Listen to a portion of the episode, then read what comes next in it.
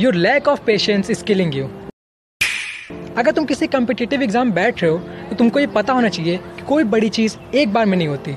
अगर तुम कोई एग्ज़ाम फ़र्स्ट अटेम्प्ट में क्रैक नहीं कर पाए, उसका मतलब ये नहीं कि तुम वो एग्ज़ाम क्रैक नहीं कर सकते हो। तुमको ये समझना होगा कि कोई बड़ी कंपनी एक बार में बड़ी नहीं बनती। फ्लिपकार्ट इतनी बड़ी कंपनी एक बार में नहीं बन गई। अमेजोन इतनी बड़ी कंपनी एक बार में नहीं बन गई। एप्पल इतनी बड़ी कंपनी एक बार में नहीं बन गई।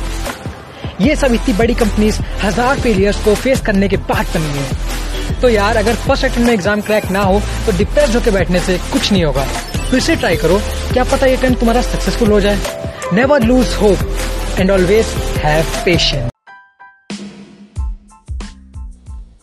Thank you so much for listening to my podcast. Hope you get some value.